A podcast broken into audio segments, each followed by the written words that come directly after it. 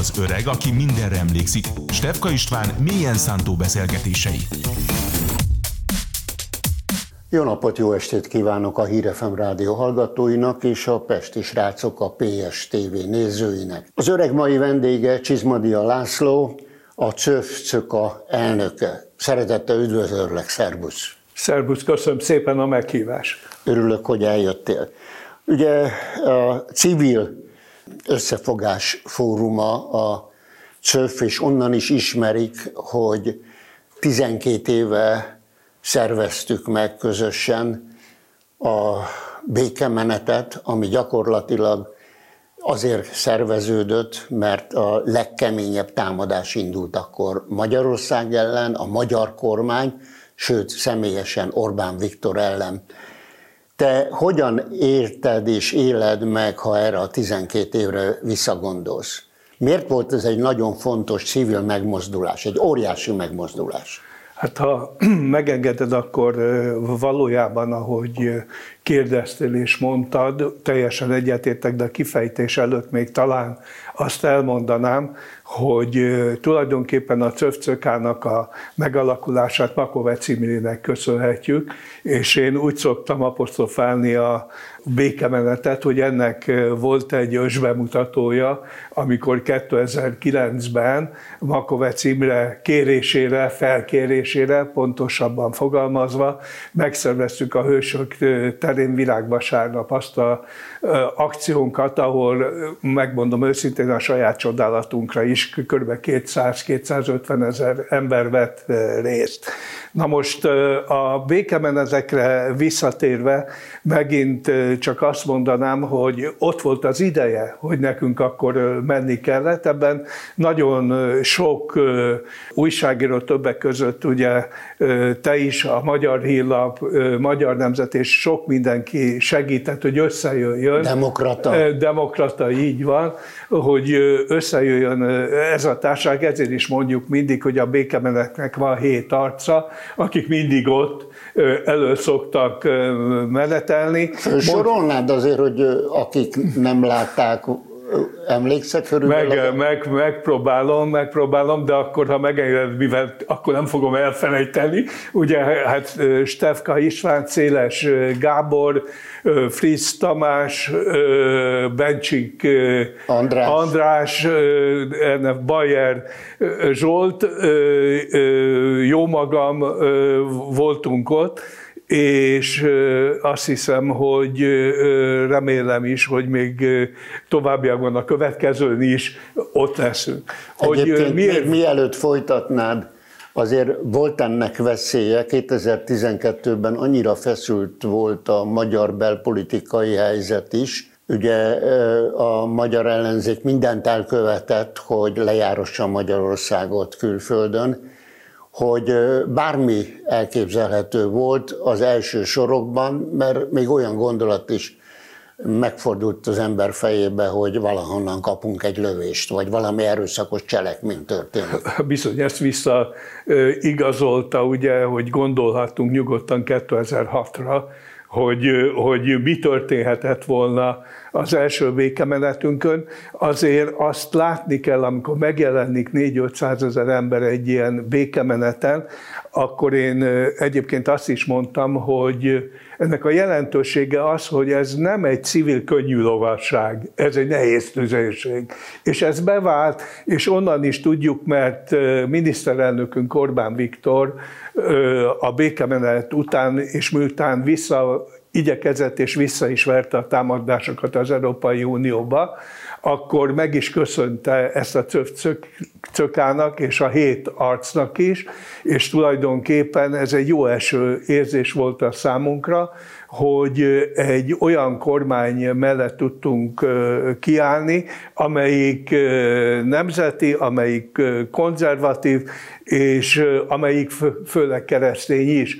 Tehát, és ezt megőrizte a békemenet, ezt a, a tulajdonképpen is státuszát és a, az eszmeiségét. Egyébként tudjuk, hogy az volt ugye a támadás legfőbb kiváltó oka, hogy gyakorlatilag a sajtószabadság, szólásszabadság hiányát val támadták Brüsszelből Magyarországot, aztán azzal, hogy nem jogállam, és főként amiatt történt ez a robbanás, mikor megalakult, vagy megala, megalkották a magyar alaptörvényt, az első, végül is a sztálini alkotmány után egy saját alaptörvényt, ami, ami visszatekintve majdnem ugye ezer éves hagyományokra lehet ugye visszamenni, és emiatt is támadtak, mert ebben az alaptörvényben ugye nem csak az az első szó, hogy Isten áld meg a magyar, tehát a kereszténységet hozta vissza,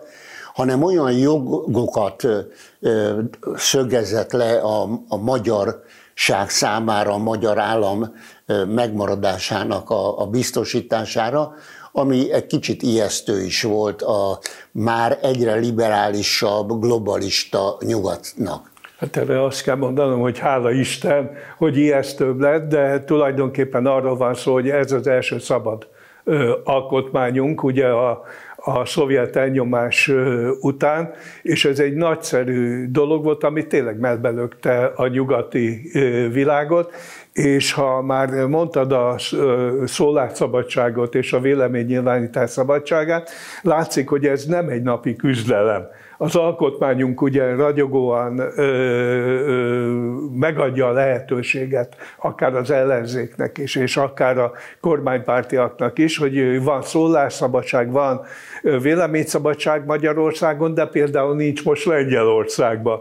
És amit az ellenzék művel, és a mi tulajdonképpen hozzájárulásunkat, itt gondolok a keresztény nemzeti konzervatív civilekre, a mi hozzájárulásunknak, az, az, az egész egyszerűen botrányos, mert visszaélnek ezzel és nagyon puhák vagyunk ilyen értelemben, mert ezeket a visszaéléseket tényleg módra kezeli akár a kormány, vagy akár a civil társaságnak az a része, amelyiknek a hitvallása nem változott ugye 2009 óta.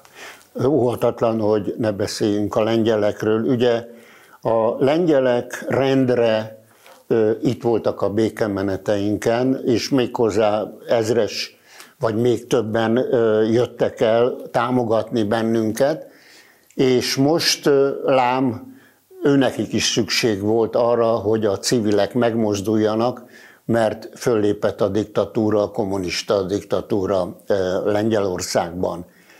Te ezt a kapcsolatot hogyan értékeled, és miért nagyon fontos a lengyel-magyar barátság mellett ez?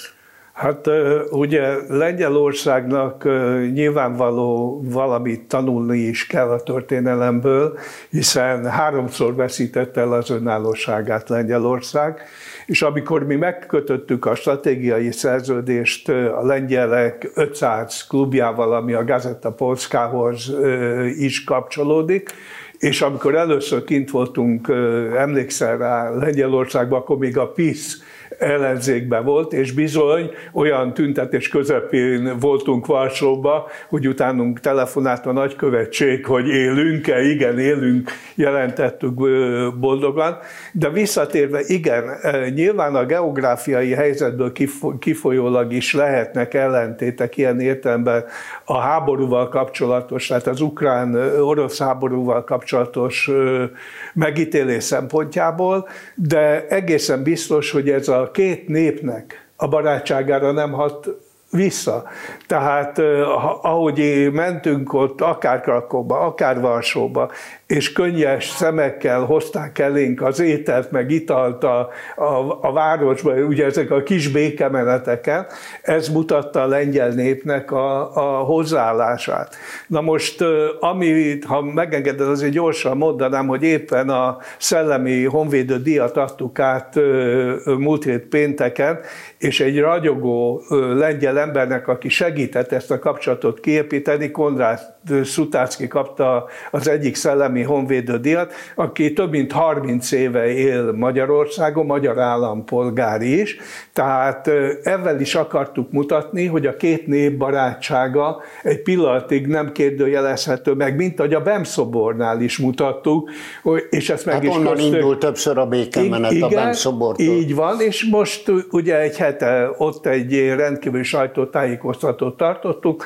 ahol elítéltük a Tusk kormánynak a demokrácia rombolását, ami egészen egyszerűen hihetetlen, hogy ilyet merészelnek, és ugyanakkor az Európai Unió pedig ugye csöndben hallgatni nyuszi ül a fűben.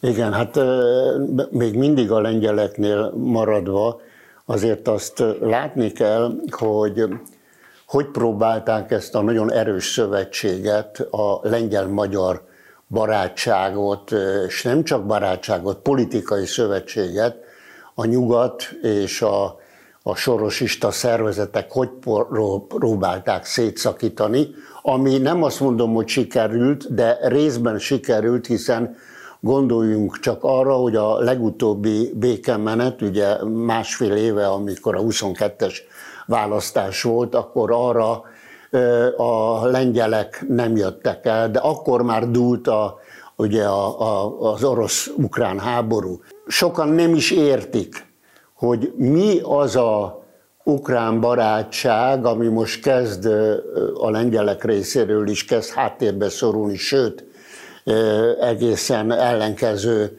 fordulatot vett ez a úgy, egy úgymond barátság, hogy mi lehetett az, hogy ez egy kicsit elhidegítette a lengyeleket a magyaroktól.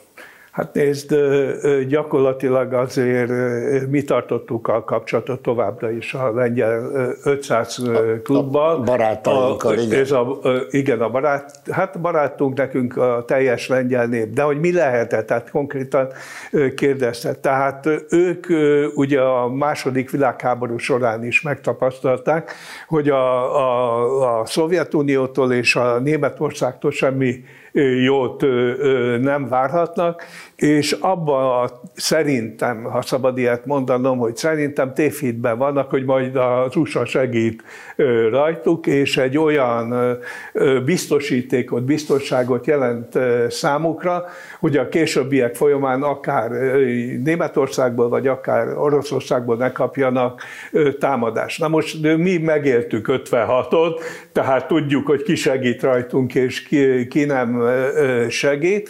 Következésképpen ők beágyazták magukat ebbe a rendszerbe, ahol úgy gondolták, hogy az amerikai barátság mindent megold.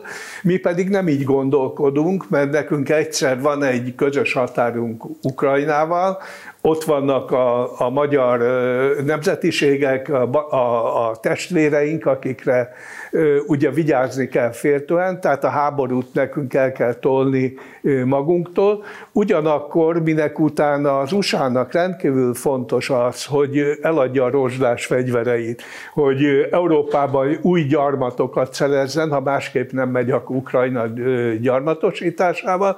Ezért, ezért én úgy érzem, hogy a lengyelek előbb-utóbb ezt észreveszik. Más sem szeretnék utalni a kérdésedre, amikor azt mondtad, hogy, hogy fantastic eltávolodni, hogy nem küldünk több fegyvert, ugye Ukrajnából nem vesszük át a GMO-s gabonákat, tehát a lengyelné belső nyomása az én véleményem szerint egy idő után oda juttatja még a Tusk kormányt is, ami, ami azért látsuk, hogy nagyon ingadozik, hiszen a, a, a szavazásokon azért a PISZ kapta a legtöbb szavazatot. Tehát végül is ő, ő nyerte meg a így választásokat. Van, így van, és a, ezek a, a szivárvány kormányok, ahogy látjuk most már Lengyelországban, és ahogy láttuk Hollandiában, ahogy láttuk, úgy, ahogy mondott Spanyolországban, ezek a, a népnek nem hoznak biztonságot, illetve bizonytalanságot hoznak. Igen, hát egyébként azért azt hozzá kell tenni, hogy ezek a mozgalmak, a, a, a, akár a békemenetre gondolok, tehát a civil összefogásra, vagy a civil összefogás közhasznú alapítványra, cökára. Tehát ezek tiszta civil mozgalmak, amelyik abban az esetben politizálnak, amikor Magyarország érdeke szenved sérelmet. Mi a különbség szerinted, hiszen itt többfajta civil szervezet van. A magyar civil szervezetnek a, szervezeteknek a döntő többsége szerintem normálisan működik, és rendben is van.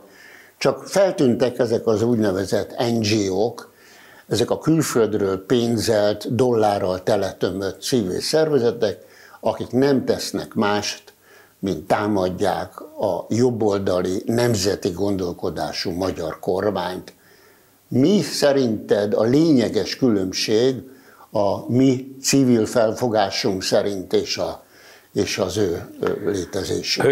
Akkor hadd mondjam ezt a hármas, hogy Isten haza család, ez a különbség és ez nem kis különbség, amikor arról beszélünk, hogy nem kevés NGO soros pénzeken és külföldi pénzeken tevékenykedik, amikor arról beszélünk, hogy oknyomozó újságírásnak nevezik sokszor azt, amikor magánnyomozásba kezdenek, és ez a cöfnek a jövőben egy tétele is, hogy meg kell különböztetni a magányomozást az oknyomozástól, mert amennyiben valaki magánnyomozói tevékenységet végez, például főleg külföldi pénzből, akkor meg kéne, javasol, meg kéne jelentetni a megbízót ki a megbízó, bocsánat, már pedig ezeknél az NGO-knál egyértelműen kiderül, hogy ugye, ahogy mondjuk, hogy a dollárbaloldal és az NGO-k, amelyek eh, támogatják az ellenzéket,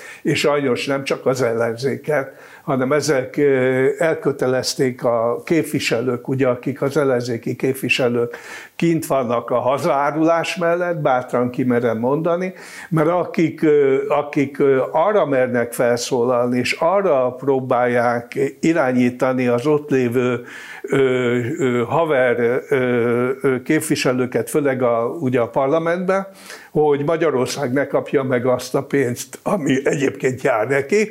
Hát az egész értelemben, hogy mondjam, kiárusítása a hazának azért, hogy ott tudjanak maradni adott esetben személyenként havi 6, 6 millió forintért, ugye ez nem megengedhet, és enged meg, mert ez itt nagyon fontos civil szempontból. Most, amikor jön június 9-én a választás, akkor ilyen embereket nem szabad a parlamentbe, európai parlamentbe kiküldeni, mert egész egyszerűen legyen bárki bármelyik pártban, egyrészt ezek az emberek azt az eszmeiséget hátuk mögött hagyták, amire, amire a szavazóik oda kiküldték őket, ez, ez teljesen természetes, másrészt meg saját önző érdekeiket nézik. Ezzel szemben, bocsáss meg, de visszatérnék egy pillanatra, a cöfcökára soha nem fogadott el külföldről egy árva filét sem. Mindig elszámolt minden filérel, amit, amit kapott. Nekünk a, a, a legfontosabb tevékenységünk a közösségteremtés. Tehát az, hogy Magyarországon a kétharmados többség jelen pillanatban is ragyogóan funkcionálást és mi a lényege? Hogy Orbán Viktorék, a kormány megmeri kérdezni a magyar embereket, hogy mi a véleményük mondjuk erről a 11 pontról, ami ugye a, ami a kérdésekben most a nemzeti konzultáció. Elhang, elhangzott. Ugye akkor mondja egy nyugati kormánynál légy szíves, hogy megmerték volna kérdezni, hogy mi a véleményük a orosz-ukrán háborúról, hogy be kéne fejezni, vagy nem, vagy éppen az energia problémákról, hogy akár Németországban, hogy le kellett esetleg rögtön kapcsolni a, az atomerőműveket. Vagy a gender, vagy a vagy LMBTQ a beengedését az iskolákban. Így van, a szülőknek a háttérbe szólítása, a kicselezése, ezek, ezek és, hát, és, a, és a bevándorlás. Ugye az illegális bevándorlás, amelyik egy új honfoglalás jelent, ezek az illegális bevándorlók nem dolgozni jönnek ide, hanem új hazát szeretnének építeni és foglalni maguknak, és egy idő után, akik nem figyelnek oda, eltűnik a, az országuk, ilyen Franciaország, ilyen nyugodtan mondhatjuk Svédország, aki ebben ragyogó példát tud, próbálja ma bőve nyugodtan végig sétálni az utcán, már nappal sem, tudod ezt megtenni. Tehát gyakorlatilag a nagy különbség, hogy míg ők ellentéteket szítanak, egyéni érdekeket néznek már, mint az NGO-k, arra igyekeznek, hogy egy párhuzamos társadalmat hozzanak létre itt, Magyarországon is. Hát ezt, ezt nem engedhetjük meg. És én nagyon remélem azt, hogy, hogy kinyílik mindenkinek a szeme most június 9-én, és úgy fogunk szavazni, hogy a hazájukat szerető, és hozzáteszem, Európát szerető embereket küldjünk oda, mert ha Európa egy szövetségbe összefüggne, összefogna, és gyakorlatilag egy olyan közösséget építünk ki, ami, ami hadd mondjam, híd lehet nyugat és kelet között, de egy olyan közösség, ami önállóan meg tudja védeni magát, mert ez is egy nagy fontos, hát nagyon, nagyon fontos, fontos téma. Így van, és ugye a régi internacionalizmus újjá formálódott, megjelentek az új Lenin fiúk, új Lenin lányok. Nézzük csak ugye a Momentum, meg a DK, mit művelnek ott a Dobrev Klára, Gyurcsány Ferenc felesége, vagy Cseh Katalin, vagy Dónát Anna, és a többiek, akik ott baloldalon képviselik, sajnos képviselik Magyarországot, akik, hogy mondjam, indítványozzák, összehivatják az Európai Parlament zöld baloldali többségű ugye, parlament képviselőit, hogy Magyarország ellen folyamatosan indítsanak támadást. Nem véletlen, hogy ma a világban egyre népszerűbb és újra elterjedőben van a neomarxizmus, a leninizmus, ami mi magyarok megszenvedtünk több mint 40 éven keresztül. Mi tudjuk, nem csak magyarok, hanem közép-kelet-európa népei tudják. Nyugat nem erre föl, nincs erre fölkészülve, hogy mi vár rájuk, hogyha ezek végleges hatalmat kapnak. Ők most nem a neomarxista képében jelennek meg, hanem ők most a, a hogy mondjam, a, a a multikultúra, a, a, a, a népek összefogása, vegyítése és minden egyéb képében és szónoklataikkal jelennek meg, és ez egy nagyon veszélyes, és ebben óriási szerepe van a civileknek, nem csak Magyarországon, hanem nyugaton. És nyugaton még nem lehet látni ezt az erős civil mozgalmat, bár nem mondanám ezt, hiszen Berlinben és számos más országban. Sárga mellényesek, stb. Igen, meg, meg, de, hát, de hát Berlinben most ez az óriási tüntetés, hogyne, hogyne. ugye az ukrán gabona ellen, ezek mind jelzik azt, meg nem csak az ukrán gabona, hanem a, a, a mezőgazdaságot tönkretevő adóztatás ellen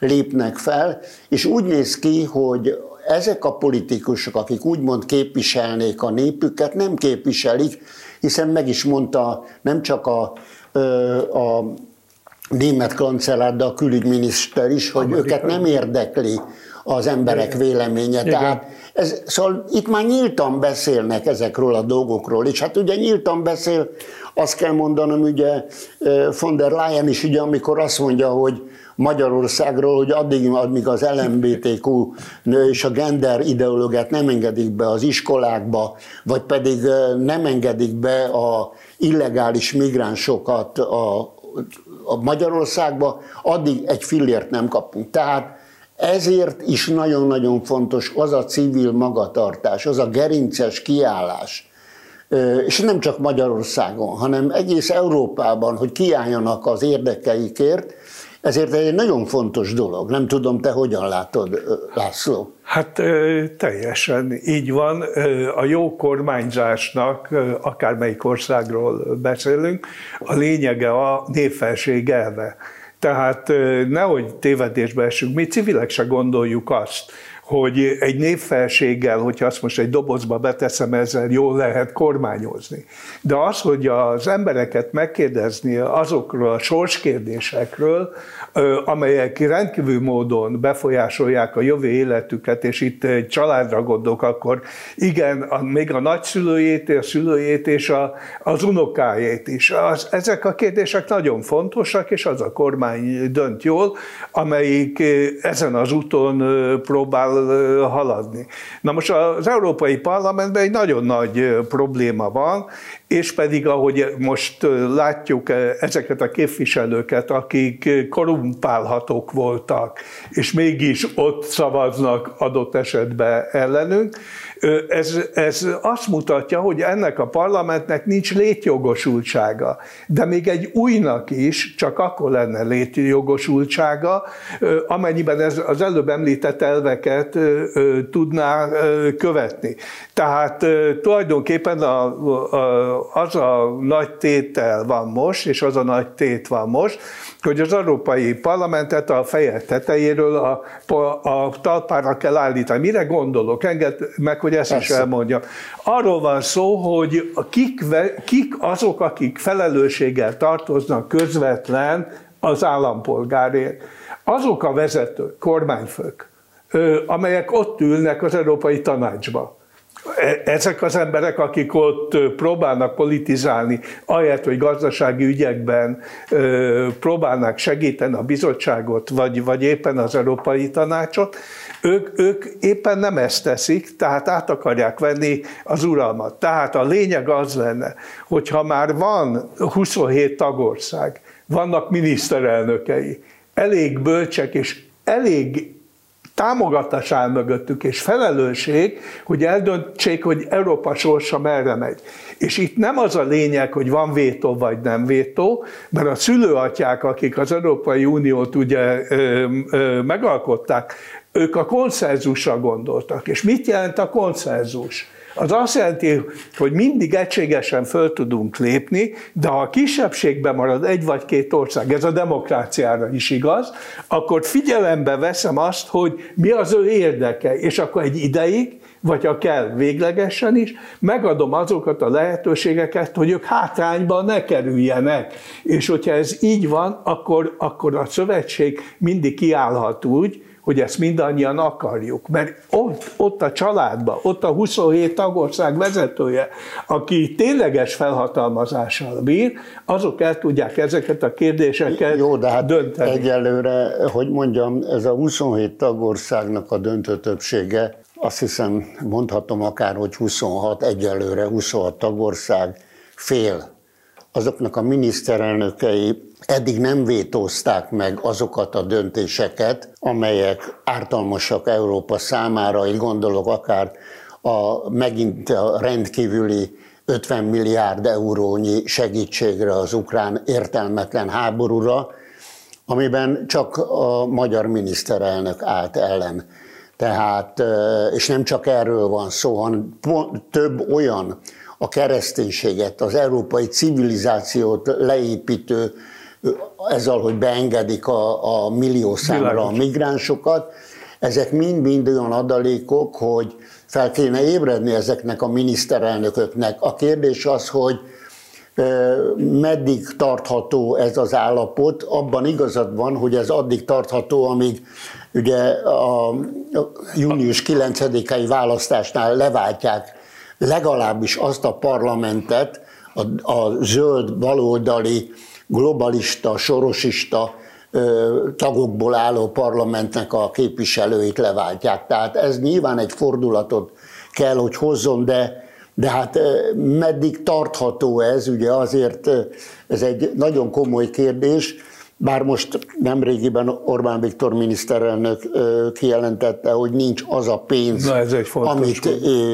ígérnének Magyarországnak, hogy megváltoztassa azokat a kérdéseknek, kérdésekről a véleményét, amit a nemzeti az konzultációban... Életünk, ami az életünkről szól. Ami az életünkről, a magyarságról, történelmünkről, hagyományainkról. De, de Európáról is István. Pontosan. Tehát, mert Európa most mondhatjuk, hogy második hazánk, vagy, vagy az otthonunk, teljesen mindegy, de a miénk, és ezt így, így kell felfogni. Tehát én azt gondolom a gondolatmenetedre, hogy, és itt az előzőkben erről beszéltünk, hogy megmozdult a föld Olaszországba, megmozdult Spanyolországba, megmozdult Hollandiába, és így, így mehetünk tovább.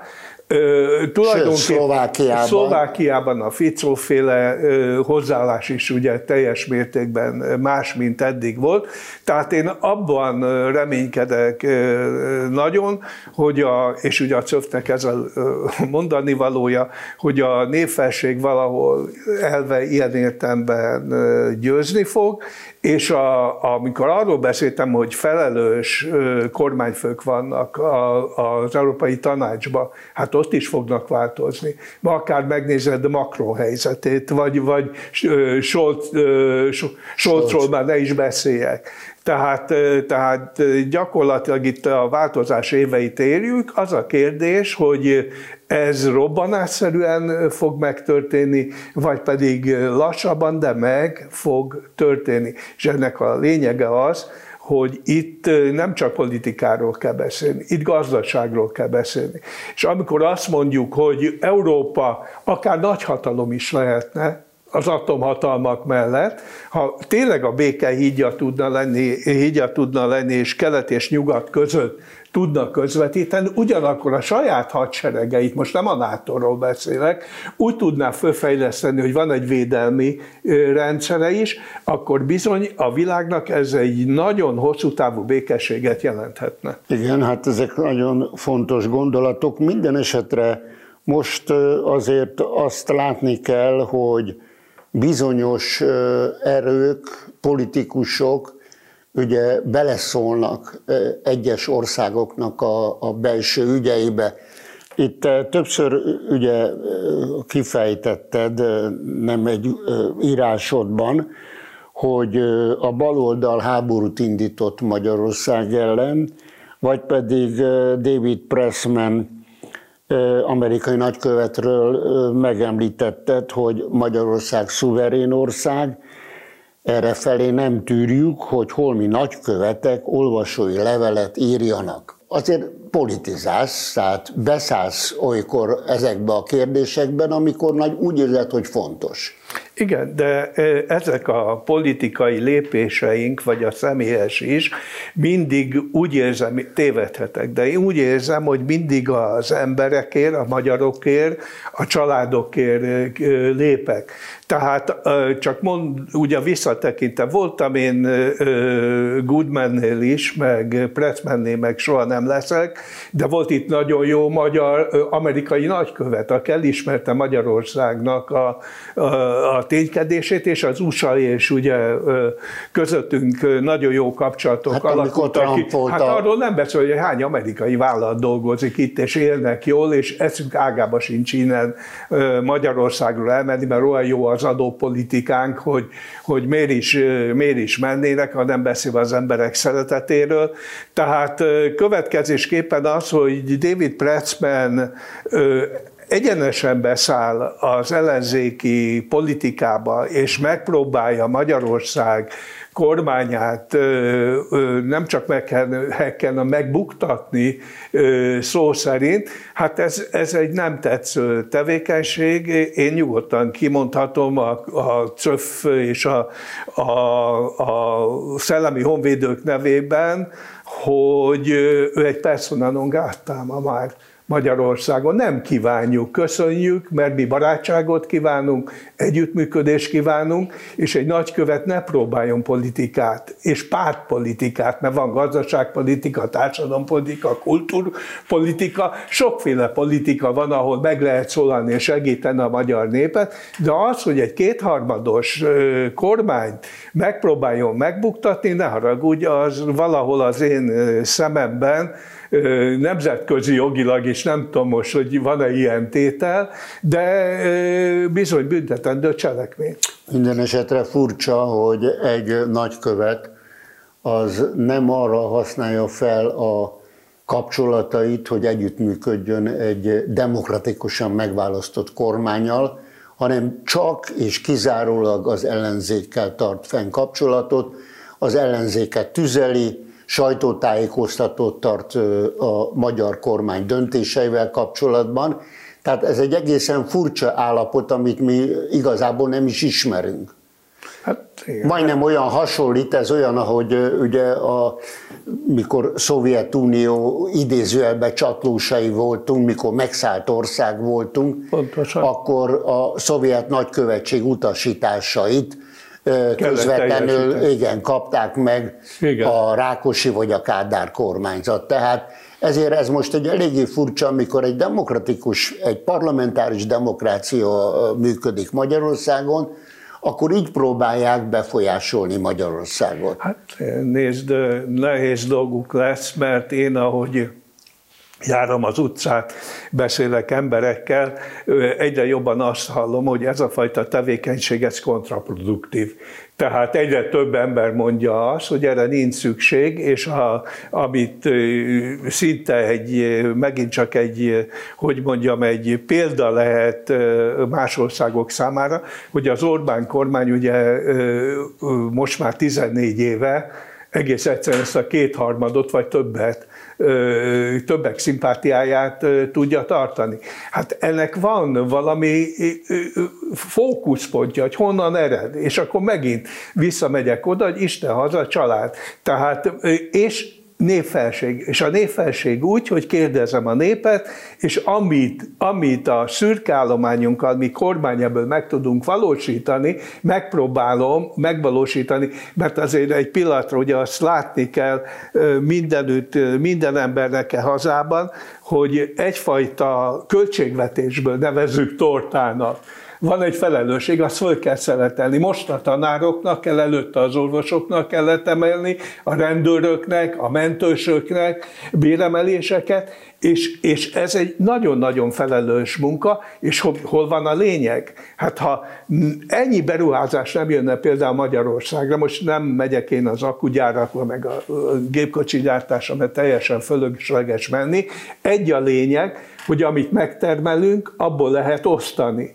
és abból lesz jobb minden egyes magyar embernek a megélhetése. Tehát én azt mondom, hogy, hogy ez a kormány, amelyik előre tud dolgozni, gondolkodni, és nyomja a beruházásokat, és amely kimeri mondani, hogy, hogy ebben az évben 4% körül, köz, körüli GDP-t fogunk elérni, és jövőre is lesz 13. havi nyugdíjatok emberek, és közben mindenkinek javul javul a, a, a, a átlagbér, a fizetés és, és minden, emellett még jobb nincs, ki kell állni. Na de miből lenne itt a jobb? Ez az ellenzék hataloméhes, semmi másra nem tud koncentrálni, csak Orbán Viktorra, és ez egy óriási hiba. Mert hogyha lenne adott esetben olyan ellenzék, ami nincs, szeretné, egyáltalán nincs, amelyik versenyre szorítaná a kormányt, akkor nyilvánvalóan azt lehetne mondani, hogy egy hazát építő ellenzék van, és tudomásul veszi a kormány akkor, hogy ezt érdemes beépíteni, ezt talán nem, és vitatkozik. De itt nem lehet vita, mert gyűlölet a másik oldalról egyfolytában gyűlölet érkezik, és semmi más nincs, mint tényleg még egyszer ismétlem, hatalomérség. Csak a hatalom. Egyébként az a helyzet, hogy, hogy a, amit lehet érezni, hogy a civil szervezet, amit te vezetsz, az lassanként úgy működik, mint egy szakszervezet, egy érdekvédelmi szakszervezet, hiszen azok a szakszervezetek, amelyek még a régi nomenklatúra, a kommunista nomenklatúra, hogy mondjam, leszármazottai vagy csökevényei, ugye azok a szakszervezetek nem állnak ki a dolgozók érdekeire. Hát gondolj csak, ugye a pedagógus szakszervezet az ellene van a, annak, hogy megkapjuk, most már megkaptuk persze azt a pénzt, amivel emelkedett a tanárok fizetése, de hosszú. De például most ellene vannak annak, hogy a, a, az Erasmus jogos külföldi ösztöndíjakat a diákok Pontosan. megkaphassák, azt se kapják Pontosan. meg. Tehát olyan, hogy mondjam, mozgalmakban és érdekekben lép fel a csöpcsök, ami szinte mondhatni egy érdekvédelem. Büszkék vagyunk erre. Elmondom akkor, ha megengeded még azt, hogy tulajdonképpen ugye induljunk egy alaphelyzetből. Ma már egy szakszervezetnek nem osztályharcos politikát kell folytatni. Ma már egy szakszervezetnek nem az a lényeg, hogy kimegyünk az utcára, még akkor is egy pedagógus szakszervezetnél, ha 10%-ot képvisel, és nem a tanároknak a 90%-át, hanem arról szól, hogy... Sokat egy... mondtál, hát két-három százalékát a képviselő. Nem akartam, hogy támadás érjen a százalék Igen. meghatározásra. Köszönöm István. De a, a dolognak az a lényege, hogy a, a, mi azt mondtuk, hogy nekünk ugyanolyan civil a munkavállaló, és a családja, mint az a civil, aki éppen szellemi honvédő, vagy egyáltalán a civilségi politikánk. Ez azt mondtuk, hogy be kell szállni a, a munkavállalók érdekében, de egész másképpen. Ez azt jelenti, hogy van egy szlogenünk, hogy egy hajóban nevezünk. Ez mit jelent? A gondoskodó kormányt, a beruházó tulajdonost, a munkavállalót és a családját. Na most, ha ezt a közösséget mi össze tudjuk hozni, és erre van egy jó példánk, karácsonyi szenteste, például óriás eredmény, hogy 15 ö, ugye, ö, multinacionális cég bezárt, és azt mondta, hogy pihenjen a dolgozom, az édesanyja menjen oda, főzzön este, és éljen együtt a családdal, de ugyanez az édesapára is vonatkozik, akkor ez a munkavállaló érdekében történik meg, de a munkadó érdekében is, mert egy pihent ember fog ott dolgozni, meg aki szereti a cégét, és soha nem akar onnan elmenni, mert megkap minden juttatást, szociális is, nem csak a béreket, hisz a oktatás, egészségügy, stb. nagy dolgokban lehet gondolkodni. Tehát mi azt mondjuk, és az, e, ezt a gondolatunkat kiterjesztettük Olaszországra, Spanyolországra, sőt Nagy-Britániára is, ahol a szakszervezetek ma már támogatói a mi civil mozgalmunknak. Azért van itt az UGL, a békemeneten, a Vox szakszervezet, a Solidar, azért van itt, és ugyanígy a britek is. Tehát ezt a gondolatmenetet kívánjuk folytatni, ennek van szakszervezeti követője is, mert kötöttünk egy szerződés az egyenlő.hu szakszervezete, ami a munkás tanácsok országos szövetségében tag, és hát igyekszünk ilyen értelemben békét teremteni, akár az üzemi, akár az intézményi napi munkában, és azt kell mondani, hogy ha, ha mindenki úgy gondolkodik, hogy minél több folyjon be a költségvetésbe, akkor a gondoskodó kormány úgy fog gondolkodni, hogy minél kevesebb adóval sújtsam ezeket a üzemeket. De ugyanígy a beruházó tulajdonos, ha látja, hogy építhet, új munkahelyeket tud teremteni, akkor a munkavállaló is látni fogja, hogy akár az ő gyereke vagy az unokája is még itt dolgozhat, és a GDP emelkedni fog.